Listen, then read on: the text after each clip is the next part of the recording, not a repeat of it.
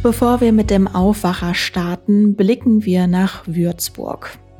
Nach der tödlichen Messerattacke in Würzburg sind die Hintergründe der Tat weiter unklar. Die Polizei war nach eigenen Angaben auch in der Nacht zu Samstag mit zahlreichen Kräften vor Ort. Bei der Messerattacke wurden drei Menschen getötet und fünf weitere schwer verletzt. Nach Polizeiangaben handelt es sich bei dem mutmaßlichen Täter um einen 24 Jahre alten Mann aus Somalia. Womöglich ist der Angreifer, der nach der Tat angeschossen und festgenommen wurde, psychisch krank. Aber auch ein islamistisches Motiv des Angreifers wird den Ermittlern zufolge geprüft. Gekannt haben sollen sich Täter und Opfer nicht. Das ist der Stand am Samstagmorgen vor 5 Uhr. Alle aktuellen Entwicklungen könnt ihr selbstverständlich nachlesen. Wir halten euch jederzeit auf rp-online.de auf dem Laufenden. Ein paar Sekunden zum Sacken lassen, bevor wir uns einem ganz anderen Thema widmen und mit dem Aufwacher starten.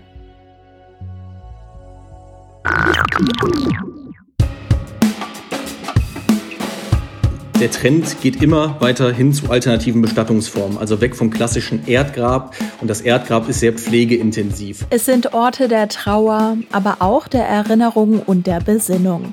Friedhöfe. Friedhofsgärtner kümmern sich dort darum, dass die Gräber bepflanzt und gepflegt sind. Es ist allerdings ein Job, den offenbar immer weniger Menschen machen möchten. Wir sprechen über mögliche Gründe und blicken dafür auf die Stadt Neuss. Ich bin Anja Wölker. Hi. Rheinische Post Aufwacher. News aus NRW und dem Rest der Welt. Arbeitsort Friedhof, den haben wohl nicht so viele von uns. Mein Arbeitsort ist zumindest aktuell das Homeoffice, ganz simpel, Schreibtisch, Bildschirme und dann noch ein paar Mikros, Aufnahmegeräte und Kopfhörer. Ja, herzlich willkommen zu dieser Folge für alle, die neu dabei sind. Unter der Woche gibt's immer die Nachrichten aus NRW in 15 Minuten. Und jetzt am Wochenende schauen wir auf ein Thema. Und als ich den Arbeitstitel einer Recherche meines Kollegen Simon Janssen aus Neuss gelesen habe, bin ich an dem Thema irgendwie hängen geblieben. Und deshalb habe ich Simon in den Aufwacher eingeladen. Es geht darum, dass eine Friedhofsgärtnerei nach fast 100 Jahren Betrieb schließen muss und ein Problem, was auch andere Betriebe in der Branche kennen. Wieso das so ist, das klären wir jetzt. Hi Simon. Hallo. Simon, du hast dich jetzt mit Friedhofsgärtnerei beschäftigt. Kannst du uns am Anfang mal einen Einblick geben, was man da überhaupt alles machen muss? Also man muss vor allen Dingen draußen sein, wie ich jetzt gelernt habe. Und das ist auch ein kleines Problem offensichtlich für viele junge Menschen. Also vor allem ist man spezialisiert auf die Gestaltung und die Pflege von Gräbern. Manche Betriebe produzieren die dafür nötigen Pflanzen auch noch selbst, aber es machen noch längst nicht mehr alle. Das ist so Hauptaufgabe und natürlich auch die Gestaltung von Grabschmuck und die Dekoration. Also alles rund ums Grab sozusagen und alles Floristische, was damit zu tun hat. Das heißt, wenn du sagst, äh, das könnte ein Problem sein, immer draußen zu sein, wahrscheinlich weil man eben draußen ist bei Wind und Wetter, oder? Mm, absolut, genau. Also mit den, also eigentlich haben alle Leute, mit denen ich gesprochen habe, mir das gesagt, dass immer weniger diesen Job machen wollen, eben weil der Trend dazu geht, den Laptop-Job zu machen und halt nicht mehr bei Wind und Wetter draußen zu sein, wenn es kalt ist, wenn es schneit, sich schmutzig machen. Da geht so ein bisschen die Entwicklung hin. Mhm. Anlass für deine Berichterstattung war jetzt das Aus eines Traditionsbetriebs in Neuss. Dort macht jetzt nach 99 Jahren die vorletzte Friedhofsgärtnerei am Hauptfriedhof zu. Warum denn? Genau, dabei handelt es sich um den Betrieb Küsters Schlangen, der direkt am Hauptfriedhof liegt. Ähm, ja, die Schließung, die hat zwei Gründe. Zum einen hat das Ehepaar Schlangen gesundheitliche Probleme, möchte kürzer treten und das hat sich auch jetzt nicht plötzlich ergeben, sondern die suchen schon seit Jahren einen Nachfolger haben das auch intensiv betrieben, aber die Suche war letztendlich nicht erfolgreich und ja, darum jetzt das, das komplette Aus. Der Herr Schlang, der hat sich gewünscht, eigentlich den Staffelstab sozusagen zu übergeben an einen Nachfolger, aber das, ja, daraus wird jetzt nichts. Und was jetzt passiert, ist, dass die Gärtnerei abgerissen wird und da kommen jetzt zwei Mehrfamilienhäuser mit Wohnungen hin. Was bedeutet denn die Schließung für den Betreiber? Ich kann mir vorstellen, dass es wahrscheinlich ganz schön emotional ist, wenn man sich so jahrelang einem Betrieb verpflichtet hat und sich ja dann nach so langer Zeit verabschieden muss. Ja, es war durchaus ein emotionaler Termin, muss ich sagen, wo ich auch gar nicht im Vorfeld so damit gerechnet hatte. Aber tatsächlich, man hat es den beiden auch angemerkt, dass es wirklich ein sehr, sehr schwerer Schritt für beide ist und wie schwer es auch den beiden fällt. Beide haben gesagt, dass sie vor allen Dingen den Kundenkontakt vermissen werden man muss sich das vorstellen, ne? teilweise haben die seit Jahrzehnten äh, Kontakt zu ihren äh, Klienten. Und gerade bei so einem Traditionsunternehmen, das man dann übernommen hat, ne, man ist damit groß geworden und dann sozusagen dann, ja, passt dann natürlich auch zu der Branche, das dann zu beerdigen, dieses, dieses Traditionsunternehmen, das ist dann natürlich dann, dann, dann, dann doppelt schwer. Vielleicht muss man auch, muss man, glaube ich, auch bedenken bei der ganzen Sache, so eine Friedhofsgärtnerei ist dann natürlich auch nicht nur eine Friedhofsgärtnerei, sondern wenn man direkt am Hauptfriedhof liegt, hat das natürlich auch eine andere Funktion. Ist Anlaufpunkt für Trauernde, gerade wenn man mit seinen Klienten und mit den Kunden ja eine Beziehung aufgebaut hat im, im, im Laufe der Jahrzehnte, dann ist das schon schwierig, wenn das plötzlich wegfällt. Das darf man auch nicht vergessen. Also diese menschliche Komponente. Ja, also wenn ich jetzt so persönlich spreche, dann muss ich sagen, ich habe relativ wenig mit Friedhofsgärtnern bisher zu tun gehabt. Also manchmal besuche ich die Gräber meiner Großeltern und freue mich dann eben, wenn das Grab schön aussieht, schön gepflegt ist was hat denn so eine Schließung jetzt für Auswirkungen für die Menschen, die ja vielleicht die Friedhofsgärtnerei engagiert hatten, eben für die Pflege der Gräber ihrer Angehörigen? Da kann man zum Glück Entwarnung geben. Die Pflege der rund 300 Gräber, die der Herr äh, Schlang betreut, die wird zunächst einmal fortgesetzt. Zunächst einmal äh, hat er gesagt, er will erstmal gucken, ob er das gesundheitlich hinbekommt. Und äh, wenn das nicht der Fall ist, auch dann gibt es Entwarnung. Dann, wenn ich das richtig verstanden habe, läuft es dann über so ein Zentralregister und diese 300 Gräber werden dann auf andere Betriebe verteilt. Also eine Versorgungslücke in Neuss wird es nicht geben, tatsächlich. Ja, jetzt ist der Betrieb Küsters Schlangen ein Beispiel, aber es ist offenbar kein Einzelfall. Was ist dir denn bei deiner Recherche aufgefallen, wenn wir jetzt vielleicht auch so auf ganz NRW blicken?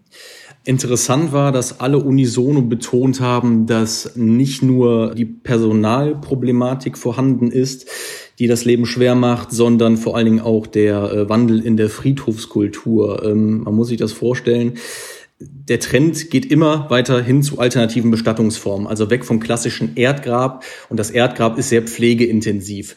Und das bedeutet natürlich Aufträge und, und, und Arbeit für, äh, für Friedhofsgärtnereien. Und wenn das natürlich wegfällt, man muss sich das vorstellen, eine, eine Urne oder sogar, keine Ahnung, ein anonymes Grab, was einfach nur auf einer Wiese liegt, das muss nicht intensiv gepflegt werden. Und darum sind solche Urnenbestattungen oder andere alternative Bestattungsformen nicht sonderlich rentabel. Das kommt dann natürlich dann noch on top. Ne? Ja, ich kenne auch Beispiele, wo es QR-Codes gibt von Verstorbenen, wo man sich dann eben im Internet wie in so einem Gästebuch beispielsweise auch eintragen kann oder dann auch weitere Infos über den oder die Verstorbenen durchlesen kann. Das ist ja wirklich dann auch noch mal was ganz anderes als natürlich so ein Erdgrab.